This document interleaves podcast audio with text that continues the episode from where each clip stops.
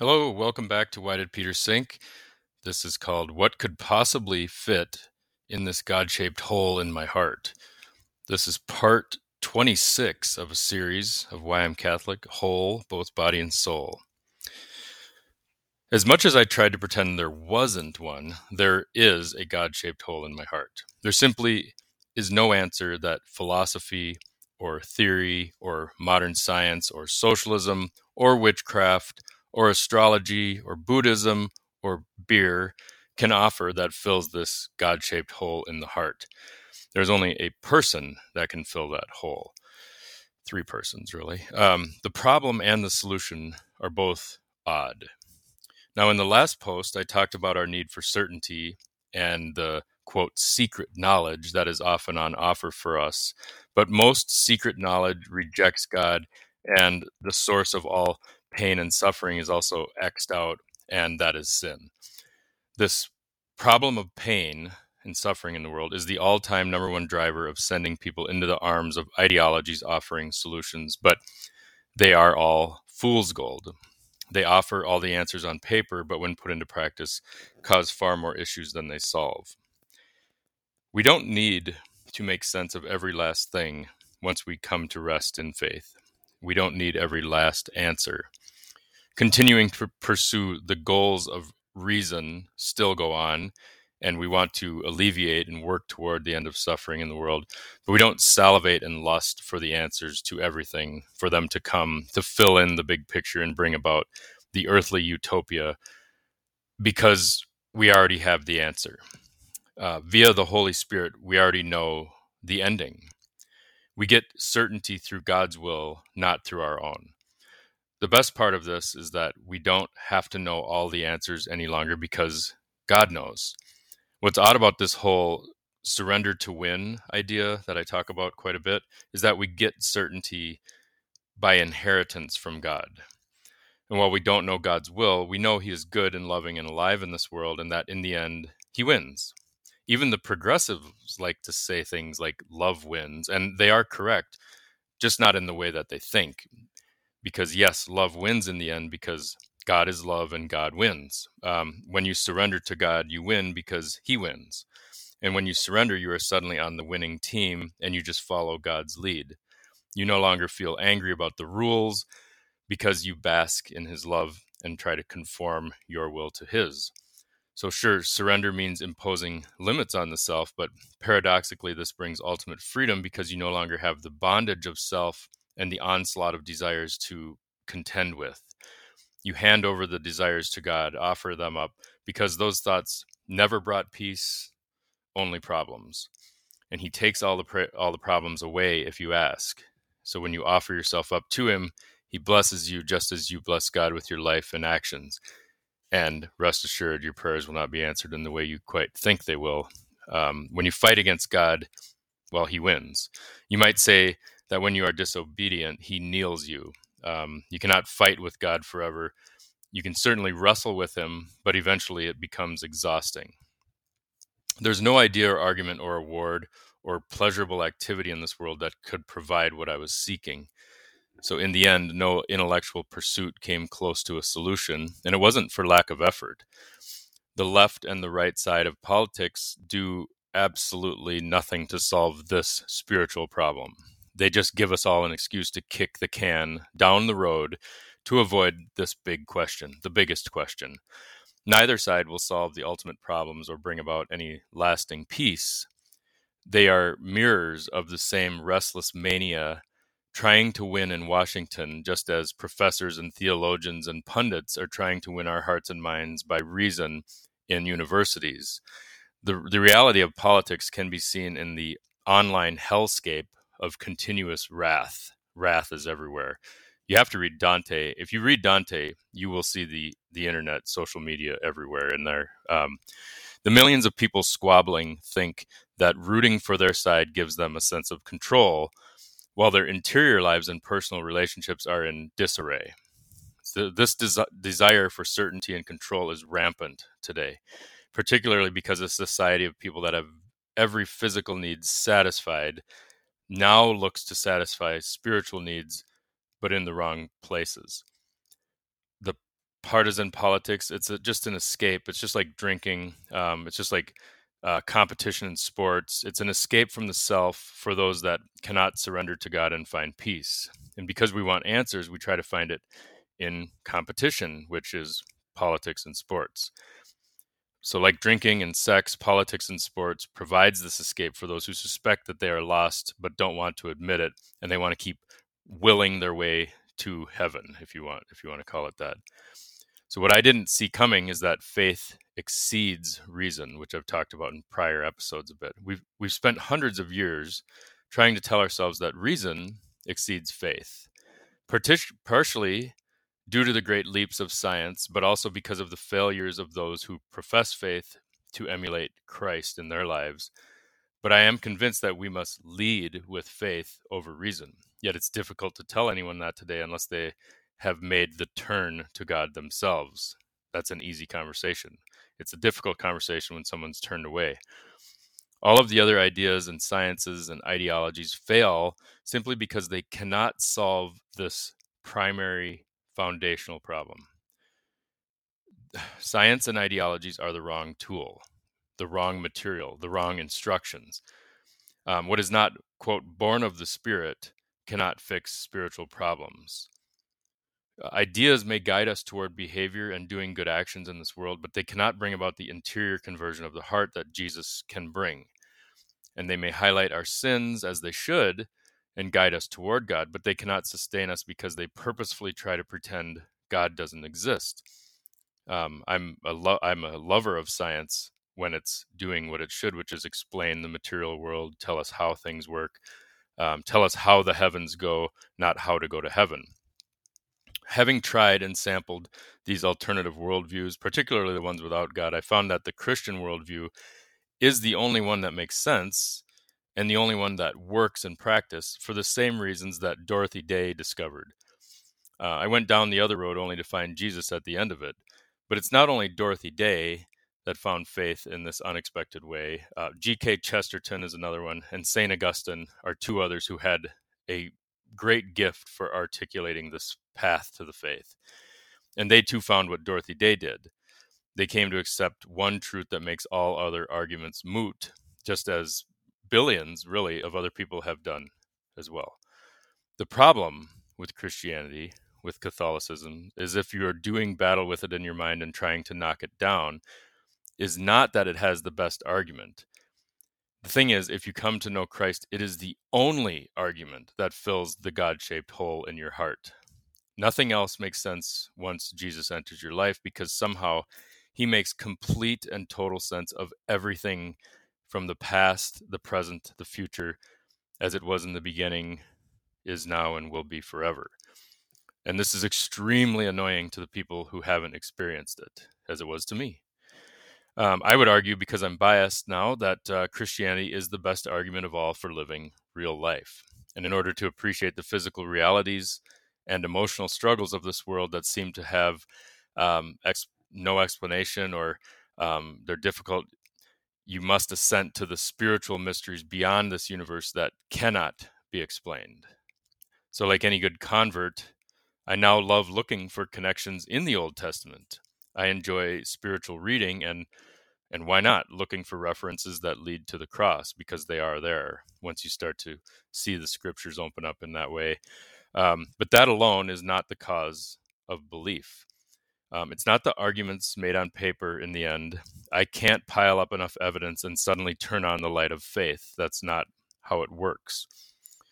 I believe that Christianity is the best argument, not because of the Gospels or the surrounding Old Testament and letters of St. Paul, or the tradition of the Church Fathers, or the history of the saints.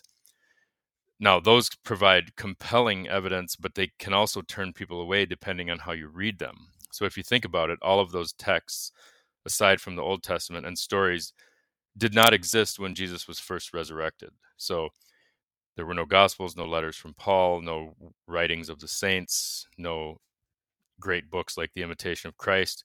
Furthermore, in the very beginning, very few people could even read. And if they were lucky, they heard someone read from the scrolls from time to time, like in the book of Ezra, where they crack open the scrolls or the Pharisees are reading the scrolls in the synagogues. but most people were not reading the scrolls. They couldn't read. They didn't have paper. We didn't have a printing press. Um, in my post conversion life, I am all in on reading the Bible as God's word from cover to cover, but I didn't arrive at that belief through argument or decision alone or the the scrolls, if you want to call it that. And none of the first Christians, not a single one, had anything beyond the scriptures of the Old Testament to base their belief in Christ as the Messiah upon. There was nothing written down in the form of a gospel for a little while, for some years. Um, the letters of Paul are said to have been written first, and we can see vibrant communities springing up all over, and they have no gospels to read in the church yet. So there were no scrolls to unravel and read, no cross referenced Bibles, no study guides, no catechism. There was only word of mouth and the power of his name, of Jesus' name. So the founder of the religion, he wrote nothing down. Um, Jesus wrote nothing down himself. Something lit his followers on fire in a way that cannot be described, and I would say that the event cannot uh, cannot be repeated. Um, but that would be false to say that the same fire springs up daily all over the world.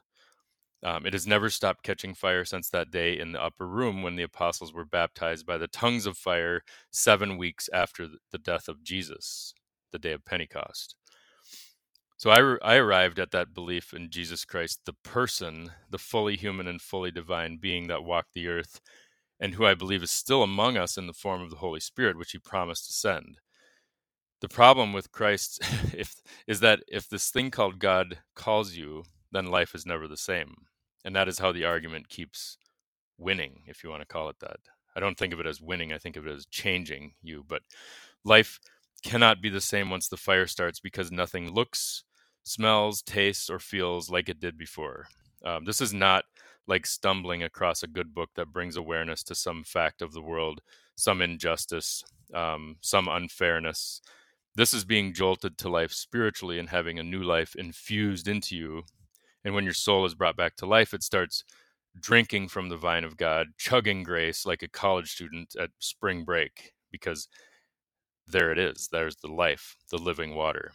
Uh, and one warning this rebirth can be painful initially, like physical birth. So pace yourself. Don't drink too fast. Um, drink one water for every wine. Yeah, and don't bong it like uh, spring break. Okay the reality of this power of Jesus, the person, is told by time itself. Um, the last two thousand years is there's the story. It's it's in every century. This drama unfolding. It cannot be ignored or denied. You may argue about Christians misusing Jesus' name, and you can argue definitely about the devil quoting scripture for his own purposes. And I would agree with you in some of those arguments. But the fact is this um, the Catholic faith, the Christian religion would have died long ago if it were only a good argument. there have been many good ideas throughout history, but we don't build cathedrals for those ideas. Um, I don't think there's any um, cathedrals to Ptolemy's cosmological model or some of the medieval crystal ideas of what was how the heavens were formed. Uh, but we do build jaw-dropping churches that produce no economic output whatsoever so that we can worship a man, a poor construction worker, who died with nothing naked on a cross. So, putting the idea of truth aside for a moment, if an idea or argument doesn't win hearts and minds, it cannot last. So, clearly, there is a good argument in the life of Christ, uh, if and, and as Christ as the incarnate God, fully divine, fully human. If it was total nonsense, it would not have lasted. But there is something greater than just the words of an argument. Uh, there are many good books and models on how to live life. In fact, uh, one of the best ones would be Marcus Aurelius's Meditations, who wrote his um, the Stoic uh, philosophy, great book on how to live life. Uh, but there is no one tithing to the Marcus Aurelius Society today, or handing out pamphlets at the airport about why you should give your life to Marcus Aurelius, um, Christianity is not just a series of arguments. Jesus, the person, is the argument. So a quote in from Acts of the Apostles from a rabbi named Gamaliel is telling because here's a Jewish leader um, telling his fellows just to let this Christian fad kind of play out. He's treating it like the fidget spinner of the moment. Why? Why would he say that? Well, because he's wise. That's why. He knows that a cause will die out on its own if it's not from God. So in, in Acts of the Apostles, chapter 5, Gamaliel re- refers to some forgotten movement started by a guy named Theudas or Theudas. I don't know how to say it. And he says, But this Theudas was killed, and all of his followers were dispersed, and it all came to nothing. So Gamaliel urges his peers to let this Christian novelty play out, kind of like how rolling your jeans or wearing Zubaz pants and hypercolor shirts bloomed and faded in the 1990s. For a modern reference, I use fidget spinner, but um, Zubaz pants and hypercolor shirts were not from God, and so they both died out, and both were hideous, actually, um, when you look back at pictures. Um, for something more recent, yes, consider fidget spinners or Crocs or heely shoes. Gamaliel said of these these wacky apostles of Jesus, he said, if their purpose or activity is of human origin, it will fail. But if it is from God, you will not be able to stop these men. You will only find yourselves fighting against God. He knew that it was if it was not from God, it would just fade away. But it didn't. And that is also why it never dies, because it's more than an argument. It's more than a feeling. It's more than a fad. It's not from this world. The Holy Spirit is not of human origin. The truth that Christ represents cannot be rebutted or refuted. Once the Spirit turns a non believer into a believer, there's no turning back on the second conversion or the rebirth spoken of by Jesus to Nicodemus in John chapter 3. And this is why the Apostle Peter states the famous line saying what everyone knows who has come to put their entire life and trust in Jesus. And in John chapter 6, Jesus asks Peter and the, uh, and the apostles if they will leave him. And Peter replies in my favorite line of all the Gospels To whom else would we go? So after Jesus gives his bread of life discourse, people are leaving him because he's saying, You have to eat my body and drink my blood. People are like, This is a hard saying. And Jesus asks if if Peter and the others will leave him. And Peter says, To whom else would we go? To whom else would I go? And I say the same thing. To whom else would I go? That is the billion dollar question. Uh, Peter is is basically saying, I've found what fits into this giant, gaping, God shaped hole in my heart, so I'm done looking. And sometimes I wonder why I took so long to get to where Peter is at this statement. Because it's kind of like I was wandering around the beauty of creation, seeing all these amazing things every day, everywhere I go, in everyone's face, yet I was pouring liquor in my mouth, saying, I wonder what could possibly fit this enormous void in my life. And how strange it all is in hindsight, because when I'm hungry, I eat food. When I'm thirsty, I drink water. But when I was yearning for God, I looked everywhere else. I tried it all, all of it, everything. I have a list of all the things I've tried in some of my other posts, and it's it's it's hilarious now because I was looking for God the whole time. And that's what I think a lot of people are seeking, but we're just so stubborn we don't want to do that. So for the converted, the same answer applies. To whom else would I go? And once you land on the truth of Jesus, you realize that you are done looking. You're done. And you have rest. You have peace. There is love. There is certainty. There's still going to be suffering. That's not going to change. But it's more how you see the suffering was what changes. You see the cross and you see someone who never had any sin suffering immensely. You see his mother suffering. You see his, the apostles suffering, and they will never let it go because to whom else would they go? To whom else would I go? And that is the answer to why faith overrides reason for believers. And that is also the reason the religion, this organized religion called Catholicism, does not die because those who believe know that there is nowhere else to go. Unfortunately, the actions of many believers can drive others away, but I urge you don't let it. Don't make the awful trade to give up God because of what some other human being did. Because, yes, there are crazy Christians, there's crazy Catholics, crazy Protestants, crazy Muslims, crazy Jews, crazy atheists, but there are crazy people in all walks of life and in every political party and ideology. So don't lock yourself out of God just because your uncle or coworker is a bad example. And always recall that Jesus, Jesus hated hypocrites as much as you do. And he actually hung out, he preferred the prostitutes and tax collectors, sinners. And the key is recognizing that you are a prostitute and a tax collector. You are a sinner. I don't care who you are, how squeaky clean you think you are. The stubbornness of believers does produce a maddening state for those on the other side of the fence. And I realize that when you are an atheist or agnostic, um, it's super hard. And non believers, they come with their wares, offering pleasure in this life, um, a life free from the guilt of sin. But whatever they are selling, whatever they're really going after is second best. Um, it's not the bread of life, it's like day old bread. Jesus is the bread of life, the fresh bread, you know, the living water, the vine. There's no person or idea or argument that can replace him. The most difficult thing is making sense of this to other people who think you have lost your marbles because um, they won't understand it unless they are turned by the Spirit or if they're ready. Uh, a lot of times it it takes 20 30 40 years. I think people turning back to the faith now are having stronger conversions because it doesn't feel forced because it cannot be forced. It's a gift and it does not come to everyone and not everyone will cooperate with god's grace to do it. I certainly wouldn't um, i fought it as much as i could um, but if you're like peter uh, he knows that no other person or ideology can fill the void in him so his answer speaks the full truth to whom else would i go He's already looked at everywhere else.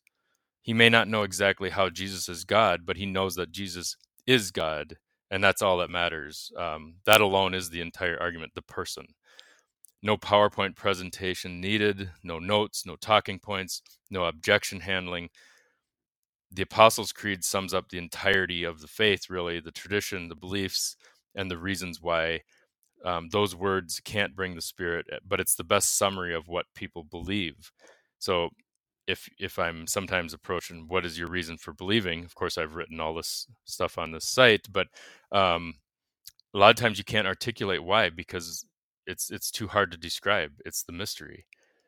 Now there are many followers today, even if they don't realize it, who follow the ideas of Nietzsche or Karl Marx or Michel Foucault or Richard Dawkins. Um, they are the modern version of the followers of Theudas uh, in Acts of the Apostles, who Gamaliel said, "Yeah, it'll it'll just fade away." Um, in another hundred years, those names I just mentioned will probably not be mentioned as much, maybe a little bit, but there will be new names. There will be new ideologies. There'll be new quirks. There'll be new fads, and who will be argued about alongside those new names? It will be the same name, Jesus, and he will still be known by all, and he will still baffle thinkers and anger intellectuals and simultaneously bring joy to billions of simpletons like me. Everything else is a replay, really. Um, Jesus is the one truth, the original. He's God, the creator, the incarnate God. Everything else we've seen before. We've seen these shows, they're reruns. Um, the new academic arguments are not really new if you go back and read the Greek um, philosophers and and other cultures. A lot of these, the latest theories and ways of looking at the world, have already been tried and they've been found wanting, and that's why they are discarded only to be picked up and renamed and repurposed and repackaged. But we will try them again and again. Um, we insist on it because we must attempt to define our universe and our destiny in terms in human terms and to take control to grasp the fruit um, to try to fill the God shaped hole in our heart with something else. Every generation yearns to be free of God, and every generation fails and returns to God. And we will again. I have no doubt about this. Um, no matter what they try to do to stifle it, the truth of God is in our heart. The God shaped hole in our heart cannot be talked away or um, explained away. There's only one thing that fits in it, just like food and water are the only things that satisfy hunger and thirst. So the reality is this: these ideal these ideas from some of these thinkers right now, where they're really shunning God or rejecting Him, they've been dug out of the old freezer, kind of like a woolly mammoth, and thought out, and then repackaged with new branding, kind of like what happened with um, actually, yeah, consumer applesauce over the last twenty years, where just to give an example, I, I, shouldn't have thrown the mammoth metaphor in there. Applesauce So applesauce manufacturers swapped out clumsy jars for single serving squeezy packs. Um, consumer sales skyrocketed because the squeeze packs were fun for kids and perfect for school lunchboxes. But regardless of the delivery, when applesauce reaches your mouth, it's still just applesauce. So, yes, the container may have a D- Disney character or a QR code with a chance to win, but it's still the same applesauce that came in the dirty the jars that would get all nasty. The container doesn't change the substance. Um, the payload is still apple slurry goo, and and it's the same as it was in the old jar. Uh, the same happens with many repackaged rebellions against God. We can call it paganism or atheism or positivism or Epicureanism or Stoicism or Jainism or humanism or wokeism, uh, but it's all the same. It's it's the same applesauce, and because all these ideas ideas all reject the idea of one true God, a most high God, and that is why all of these things eventually grow tasteless, and we set them aside. And worse, worse, actually, unlike applesauce, these rebellions contain nothing nourishing for the body or the soul. So you actually get more out of applesauce than you do out of like atheism or um, or positivism or humanism. You know, each generation tries to convince itself that this time the idea is something different. The ancient people already saw all of the things we are seeing today. They just didn't have a TV or phone to watch it on uh, in our desperate efforts to be powerful or cool, we all become weak and lame. And I learned the hard way that the boring way of life is not the pursuit of faith and holiness. The ultimate boring way of life is this constant search for something, this constant rebellion against God, this rage against the machine. Um, the band from the 90s. I mean, they were they were they were raging against life, the machine, everything. And of course, I love some of their songs, but uh, life in Jesus just looks boring, but it is the one source of true, authentic joy, peace, rest. He remains through all of these generations like a rock, a solid foundation of unending hope. He is unchanged and unfazed, while the self exalting, educated classes of each generation and the wealthy classes, the powerful people, um, they they live and die over and over again, falling over themselves, jockeying for position like toddlers in an unsupervised daycare center. Um, there's a different type of knowledge in Jesus that exceeds all of the learning of the great philosophers and political thinkers and military leaders and scientists of human history. So, despite numerous attempts to crush the faith, it returns. This is not disputable. It happens. You see it in every century, in every age faith in Jesus may die in one place, but it grows elsewhere, like like magic, almost as if there was some kind of Holy Spirit bringing it to people around the world, almost as if everyone had a God shaped hole in their heart and they're trying to fill it with something. And those some places seem to find it. And the answer with what fills it is God. Um, like dandelions in our American yards, especially where I live in Minnesota, homeowners try in vain to kill this unwanted weed every year, every year, and it's kind of a cycle of madness in a way because the dandelion cannot be killed. For even if you kill the local dandelions or a million dandelions in your entire neighborhood, the seeds have already spread far and wide. And the minute you stop killing the plants, the dandelions, uh, within a year or two, the dandelions will have returned in full. So you have to constantly be killing it. You have to constantly be um, stuffing something into this God shaped hole in your heart and the minute you actually let it try to figure out what goes in there you'll figure out oh it's god and then you can stop trying to kill it. But the idea cannot be killed because it's it's in us like hunger or thirst. It cannot it can be stifled and those who have the idea can be even murdered or silenced or told to shut up and not talk about it in school or work but the idea of jesus is something that cannot be contained or stopped. Um, in the 20th century, communism and fascism killed well over 100 million people. Um, many of those killed were Christians. Many, many, many. There's more martyrs in the 20th century of the faith than every century before it. And yet, the life of Christ still inspires people and draws them back. So, like Saint Therese of Lisieux, the 24 year old, uh, she only lived till she was 24 the amazing Saint Therese said to Jesus, quoting Song of Songs, Draw me and we will run. This rebirth in faith comes from something beyond our understanding. It brings a complete and sincere adherence to Christ out of joy, not by argument or coercion. God only needs to call his followers and they come. How does that happen? Well, I don't really know, but it happens. But now I don't need to know every detail on this. The, the mysteries I place into God's hands. Um, the Divine Mercy image, that of the Divine Mercy chaplet, people say it at three o'clock every day in the church, has the quote, Jesus, I trust in you. That's it. That's like one of these mini prayers I like to talk about all the time, like, Come, Holy Spirit. Um, Jesus, I trust in you. That is the cure. And I am more interested in the idea of religious truth um, since that is what the Bible speaks most to me. And it's e- and it's easy to forget that if I forget to trust in God, um, then I will I'll, I will basically be looking to fill that God-shaped hole with something else again. Uh, I'm more interested in the mystery of interior conversion, daily conversion to God, because that is the part of Christianity that I missed when learning about the faith growing up. And based on how many people in recovery meetings or for addiction talk about how they formally understood God, a lot of people like me missed the whole idea of interior conversion because we were looking at our uncle that offends us or some person who said something mean and we're trading God for some crappy ideology.